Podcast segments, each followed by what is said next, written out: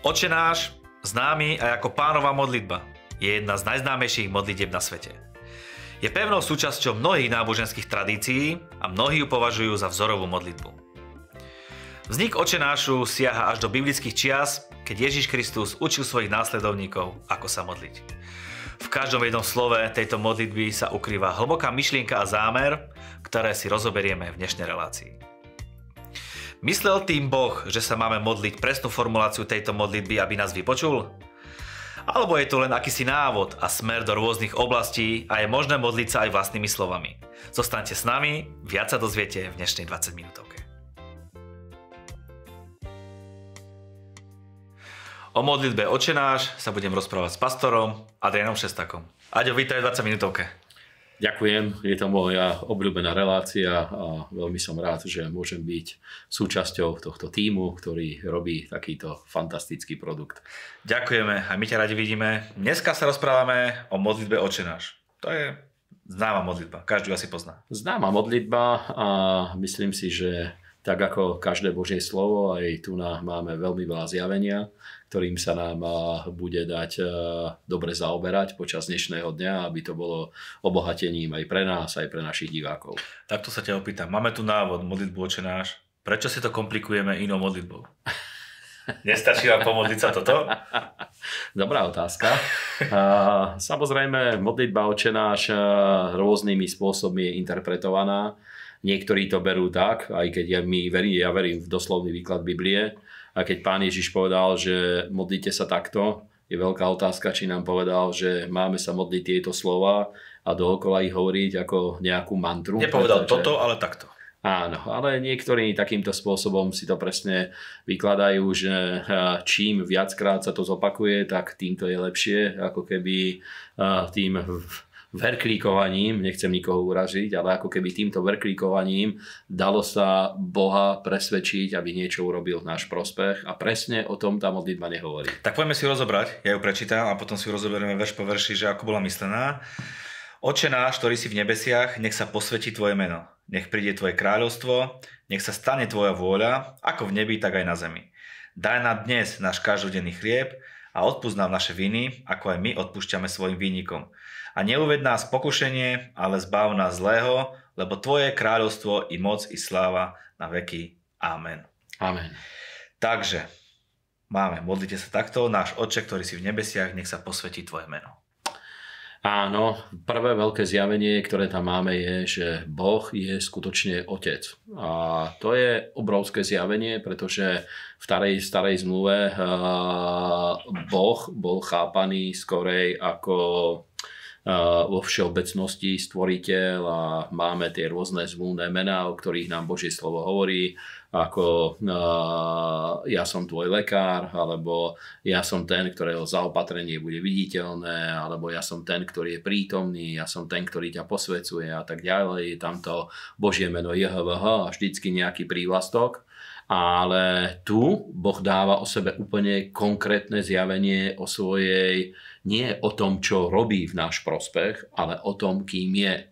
A to je obrovské zjavenie, že Boh je otec. Je to jeho najväčšia prírodzenosť, ktorú má a je, že to je Boh otec. Potom vieme, že uh, má syna, je Boh syn a tretia osoba je Boh svetý duch. Ale to zjavenie o tom, že Boh je otec a tento vzťah má voči nám, má voči ľuďom, je to obrovský, fantastické zjavenie. Ďalej je tam, že nech sa posvetí tvoje meno, to je stále súčasť toho. Ako sa môže posvetiť to meno ešte viac, ako je posvetené?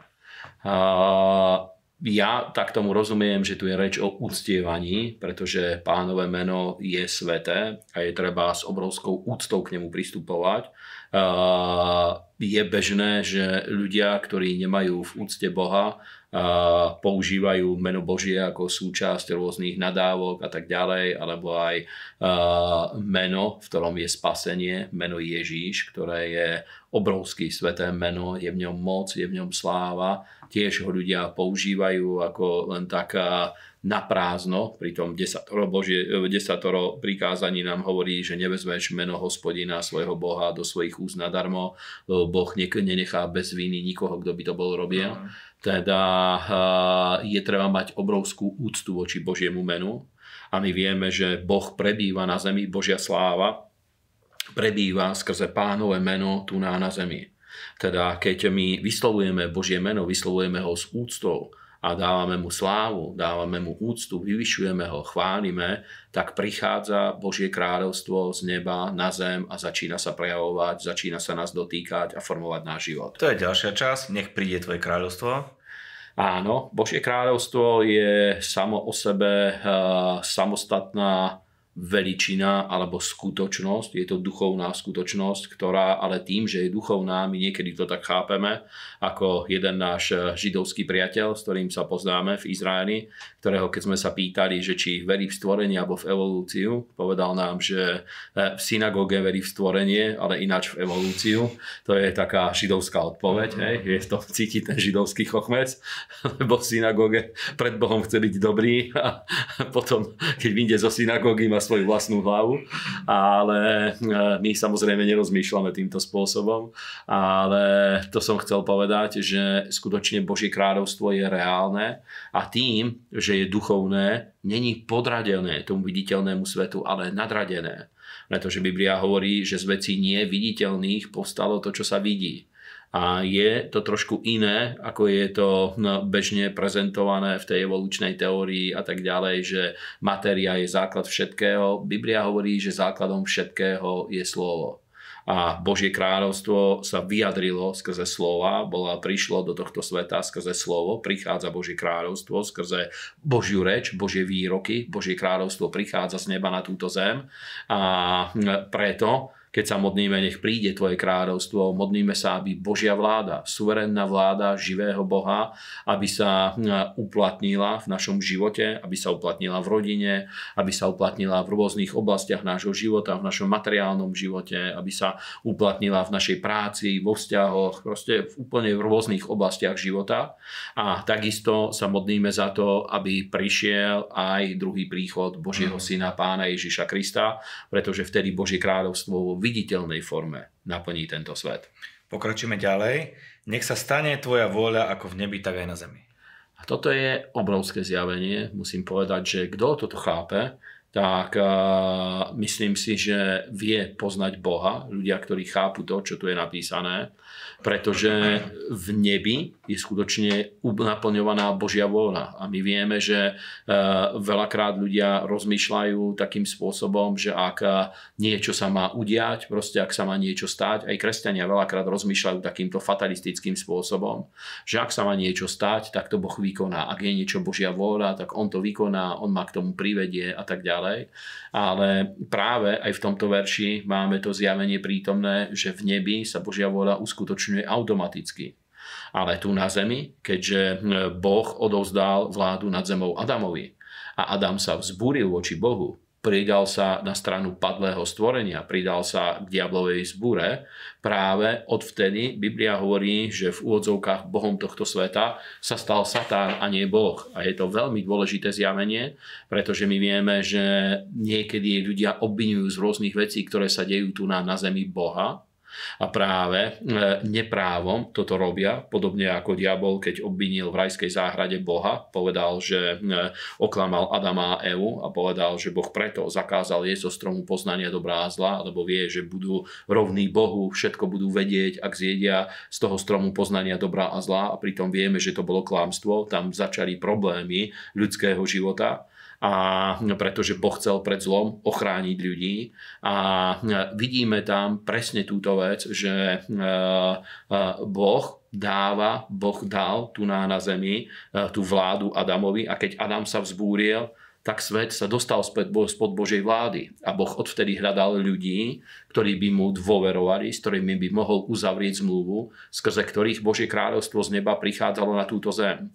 A to dáva veľmi veľa odpovedí na tú otázku, ktorú niekedy ľudia prinášajú. Pýtajú sa, že ak Boh existuje, prečo sa deje to a to na zemi? Prečo, ja neviem, zomierajú malé deti? Prečo sú vojny? Prečo existujú hladomory? A tak ďalej. A odpoveď je veľmi jednoduchá práve, hm, práve to, keď toto sa pýtajú, iba ukazuje na to, že Biblia je pravda, pretože Božie slovo hovorí, že na to, aby Boh konal v tomto svete, je treba sa modniť, aby Božia vôľa sa diala tak, ako v nebi, aj na zemi, aby bola ustanovená. A to sa deje skrze e, Boží vykúpený ľud, skrze modlitby Božieho ľudu prichádza Božia vôľa z neba na túto zem, takisto skrze našu službu a tak ďalej. Mm-hmm. Chlieb náš každodenný daj nám dnes. To je takisto veľké zjavenie, pretože je tu reč o naplnení potrieb a my vieme, že potreby, ktoré máme tu na, na Zemi, sú v rôznych oblastiach. Niektorí to tak interpretujú, že naplnením tohto je to, že Boh každý deň nám vie poslať svoje živé Božie slovo, ktoré nás zaopatruje, naše duchovné potreby. Každý deň sa nás vie dotknúť, aby bola živá viera prítomná v našom srdci pretože pán Ježiš toto povedal, že nie chlebom bude človek živý, ale každým slovom, ktoré vychádza z Božích úst. A určite to je jedna časť pravdy, ale takisto vieme, že máme aj fyzické, materiálne potreby v tomto svete. A pán Ježiš ukazoval, že jeden, jedna z oblastí modlitby je to, aby boli sme zaopatrení, aby Boh zo svojej milosti, vo svojej sláve, aby nás požehnal, aby naplnil naše potreby a čudujem sa napríklad, že sú kresťania, ktorí keď toto počujú, tak ich naplňa obrovský hnev, obrovská zlosť. Hovoria tomu, že to je nejaké evanielium prosperity a neviem, čo tým myslia, pretože každý človek je prirodzené, že sa modní za to, aby mohol mať lepší život.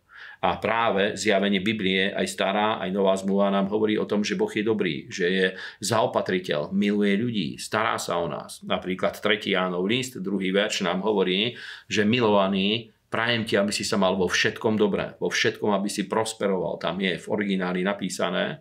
A aby si sa mal tak dobre, ako sa má dobre, aby si bol tak zdravý, ako sa má dobre tvoja duša.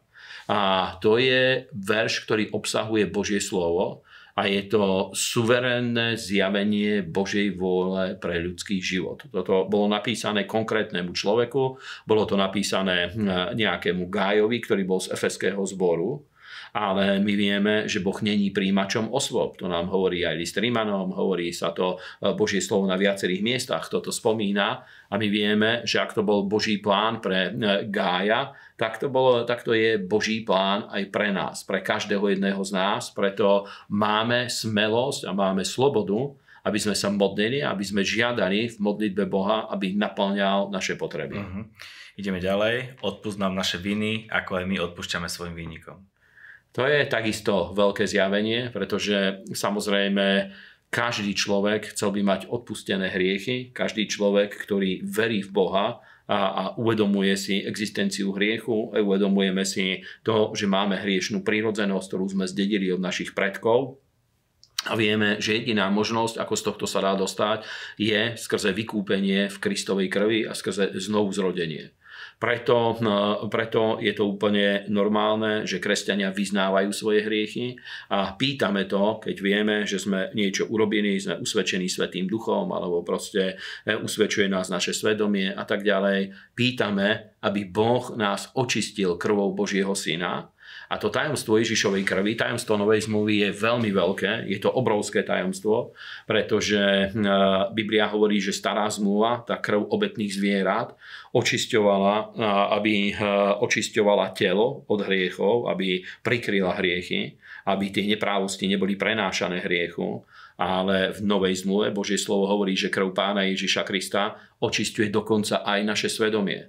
A viackrát to spomína Nová zmluva, že tajomstvo viery je v čistom svedomí a skutočne to oddeluje ten náboženský svet, pretože niektorí ľudia si milia kresťanstvo s náboženským systémom, ktorý tu vznikol, ktorý e, prechádzal cez stovky rokov, ktorý sa formoval a vyvíjal. A tento náboženský systém, jeho vyvrcholenie, Biblia hovorí v knihe Zjavenia, že bude, e, bude takisto odsúdený ako babylonský systém a je tam ten súd nad veľkou neviestkou, smilnicou a nad Babylonom. A to je ten súd nad náboženským náboženským systémom, aj nad kresťanským náboženským systémom. Prebehne súd, pretože náboženstvo v každom prípade je zlé. A ten rozdiel medzi živou vierou a medzi náboženstvom je práve v tom, že e, nejaký ceremoniál nevie očistiť svedomie človeka. Nevie spôsobiť to, aby ľudia mali to svedectvo vo svojom vnútri, ich svedomie, aby im svedčilo, že Boh skutočne odpustil hriechy a daroval nám väčší život, daroval nám spasenie a spravodlivosť. Uh-huh. A je to veľká vec, pretože ten, kto to príjme, preto znovu zrodení ľudia vedia s istotou hovoriť o spasení a odpustení hriechov.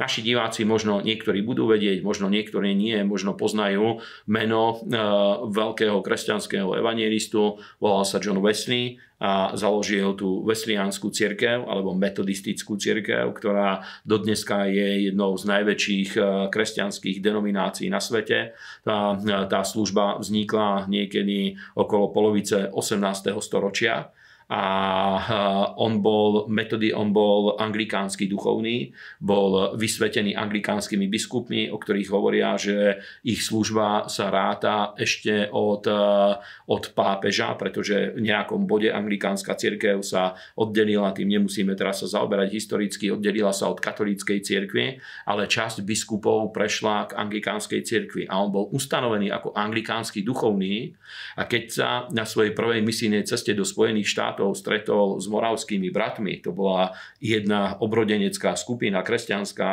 a dostali sa do jednej veľkej búrky, to je súčasť historických spisov, jeho denníkov a tak ďalej, dostali sa do jednej obrovskej búrky, tak, e, kde všetci sa báli, že zomrú, tak títo moravskí bratia tam boli a chválili Boha a spievali chváli a boli úplne pokojní aj ich deti a všetci.